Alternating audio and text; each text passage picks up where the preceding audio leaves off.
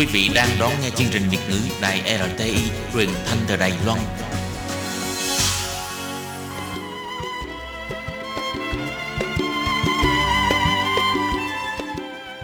Xin mời quý vị đến với chuyên mục Tìm hiểu Đài Loan. Chuyên mục này giới thiệu về con người và đất nước Đài Loan. Hoan nghênh đón nghe.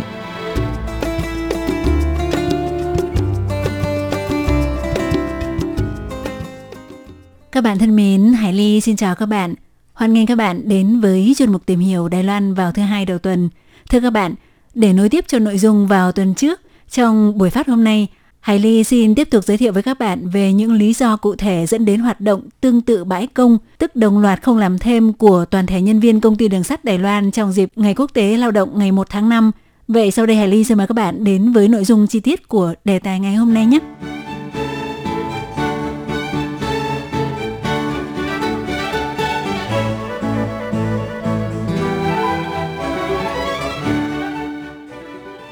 Thưa các bạn, ngày 1 tháng 5 năm nay là lần đầu tiên trong vòng 34 năm nay, đường sắt Đài Loan ngừng hoạt động toàn hệ thống. Công đoàn ngành đường sắt Đài Loan vì bất mãn đối với kế hoạch cổ phần hóa của công ty đường sắt Đài Loan nên đã phát động hoạt động kêu gọi toàn thể nhân viên không tăng ca vào ngày 1 tháng 5 và đã thành công đạt được mục đích làm tê liệt khiến hệ thống đường sắt trên toàn quốc phải ngừng hoạt động vào ngày 1 tháng 5 vừa rồi. Tuy nhiên, vẫn có một số ít nhân viên đồng ý đi làm thêm vào ngày đó – nên cuối cùng công ty đường sắt cũng cơ động điều động được 18 chuyến tàu nhanh chạy các tuyến đường trung bình và ngắn.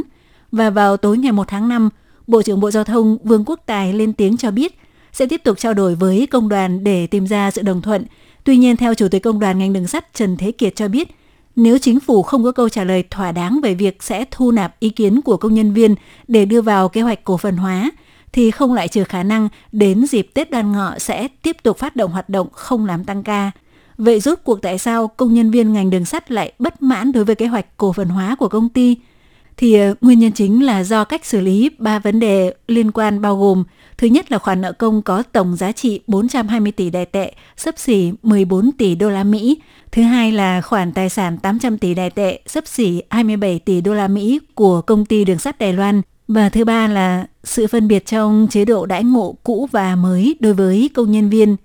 Trước hết, nói về khoản nợ 420 tỷ đại tệ, sấp xỉ 14 tỷ đô la Mỹ, thì theo phương án phiên bản viện hành chính hoạch định, chính phủ sẽ chuyển giao một khoản tài sản tương ứng cho công ty đường sắt Đài Loan và Bộ Giao thông sẽ lập quỹ để xử lý khoản nợ ngắn hạn của công ty đường sắt Đài Loan ban đầu trước khi cổ phần hóa. Còn các khoản khác thì ờ, doanh nghiệp phải tự chịu trách nhiệm. Tuy nhiên thì ờ, công đoàn ngành đường sắt không nhất trí phương án này và đề xuất phiên bản riêng theo đó nêu ra rằng khoản nợ có tính lịch sử sẽ do chính phủ tiếp nhận hoặc lập quỹ để thanh toán toàn bộ số nợ đó. Trong đó công đoàn có liệt kê rất rõ ràng cái được gọi là khoản nợ có tính chất lịch sử, lịch sử trai ủ, là bao gồm quỹ trợ cấp hưu trí theo chế độ cũ và mới của công ty đường sắt và lợi tức khoản nợ phát sinh từ quỹ này. Ngoài ra còn có lỗ tích lũy phát sinh do phối hợp với chính sách của chính phủ.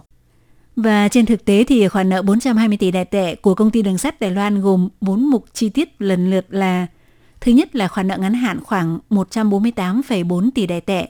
Khoản thứ hai là 65,4 tỷ đại tệ khoản quỹ trợ cấp hưu trí theo chế độ cũ và mới. Khoản thứ ba là 190 tỷ đại tệ khoản nợ trả chậm và khoản thứ tư là 15,9 tỷ đại tệ tiền hàng phải trả. Theo giáo sư Trương Ngọc Sơn, khoa quản lý tài chính Đại học Trung Sơn cho biết, Chính phủ lập quỹ để trả hết nợ cho khoản nợ ngắn hạn và quỹ hưu trí của công nhân viên là hợp lý. Tuy nhiên, khoản nợ trả chậm 190 tỷ đài tệ là khoản phát sinh do công ty đường sắt Đài Loan trước đây đi vay tín dụng để xây các ga tàu, xưởng máy. Và các tài sản này hiện vẫn nằm trong tay công ty đường sắt, đồng thời mỗi năm đều phải tiếp tục khấu hao. Thì đối với khoản nợ này, nếu bắt chính phủ phải chịu trách nhiệm toàn bộ thì có vẻ không hợp lý. Ban đầu, Viện Hành Chính dự định sẽ lập một quỹ vận hành chuyên biệt, nếu có lãi sẽ lấy ra để trả nợ cho công ty đường sắt Đài Loan. Nhưng về phía công đoàn thì lại cho rằng công ty đường sắt Đài Loan trong một thời gian dài vì để phối hợp với chính sách của chính phủ nên đã phải tự bỏ tiền túi ra để thực hiện các biện pháp như không tăng giá vé tàu, sử dụng làm phương tiện phục vụ hành khách chuyển tiếp đến ga tàu cao tốc, điện khí hóa đường sắt, phục vụ các khu vực xa xôi hẻo lánh không giành lợi nhuận – Chính vì vậy đã gây ảnh hưởng rất lớn đến doanh thu của công ty đường sắt Đài Loan, cho nên những khoản nợ phát sinh bởi công ty đường sắt phải phối hợp theo chính sách của chính phủ như vậy. Tại sao vẫn bắt công ty đường sắt phải tự nai lưng trả và vẫn lấy tài sản của công ty đường sắt ra để trả nợ? Lý do thứ hai gây bất đồng đối với công đoàn tức bên đại diện cho người lao động đó là khối tài sản trị giá 800 tỷ đài tệ, sấp xỉ 27 tỷ đô la Mỹ của công ty đường sắt Đài Loan sẽ thuộc về ai? Về vấn đề này thì à, hai bên Viện Hành Chính và Công đoàn ngành đường sắt không đi đến được sự đồng thuận. Viện Hành Chính thì à, chủ trương đất đai mà công ty đường sắt sử dụng là do nhà nước cấp cho sử dụng miễn phí. Vì vậy sau khi công ty cổ phần hóa thì toàn bộ tài sản đất đai sẽ bị chính phủ trưng dụng lại, chỉ để lại chưa đến 5% cho công ty đường sắt Đài Loan, trong đó có 3 địa điểm được ví là cây lắc tiền được chính phủ chuyển sang thành nguồn quỹ để trả nợ bao gồm xưởng máy Đài Bắc, khu đặc biệt thuộc ga xe lửa Đài Bắc và ga Cảng Cao Hùng. Trong khi đó, về phía công đoàn thì chủ trương rằng Ba địa điểm nêu trên trong quỹ đất vốn có được trích chuyển sang sử dụng làm quỹ thanh toán nợ thì ờ, công đoàn có thể nhượng bộ được. Nhưng công ty đường sắt Đài Loan vốn là công ty quốc doanh, phải chịu trách nhiệm thực hiện các hoạt động kinh doanh của Cục Đường sắt Đài Loan nên phải được tiếp nhận tài sản để đảm bảo sự phát triển bền vững cho đường sắt Đài Loan. Vì vậy những tài sản đất đai còn lại khác chính phủ phải để lại cho công ty mà không thể trưng dụng hết toàn bộ như vậy được. Tuy nhiên, giới chuyên gia học thuật có một luận điểm khác cho rằng Quan sát những trường hợp cổ phần hóa công ty quốc doanh của Đài Loan trước đây như công ty xe khách Cúa Quang, sân bay Đào Viên và công ty Cảng vụ, thì khái niệm đất đai của những công ty này đều là thuộc quốc gia, thuộc nhân dân. Vì vậy sau khi cổ phần hóa, tất nhiên phải trả lại cho chính phủ trước, sau đó thuê lại từ chính phủ. Vì vậy nếu để lại toàn bộ đất đai cho công ty đường sắt Đài Loan thì e rằng không hợp lý cho lắm – nhưng đúng là công ty đường sắt nhiều năm nay cung cấp cho người dân dịch vụ giao thông giá rẻ. Vì vậy, để lại cho công ty đường sắt Đài Loan một số tài sản hợp lý nhất định để họ có thể vận hành thuận lợi thì ờ, điều này là cần thiết. Điểm bất đồng thứ ba giữa chính phủ và công đoàn đường sắt gây bất mãn đó là sự phân biệt trong chế độ đãi ngộ cũ và mới dành cho công nhân viên.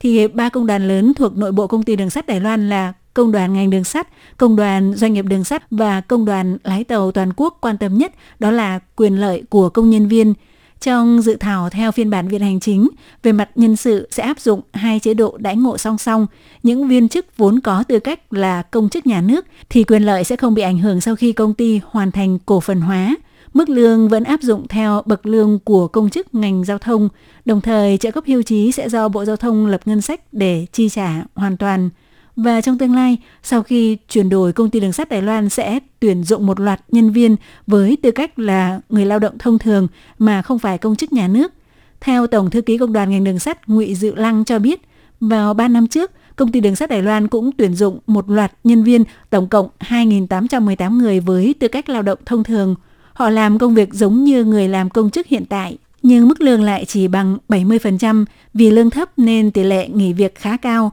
cũng gián tiếp ảnh hưởng đến mức độ an toàn của đường sắt. Công đoàn yêu cầu Bộ Giao thông phải tăng lương cho nhóm đối tượng này với lý do cùng một công việc như nhau thì phải được đãi ngộ công bằng giống nhau.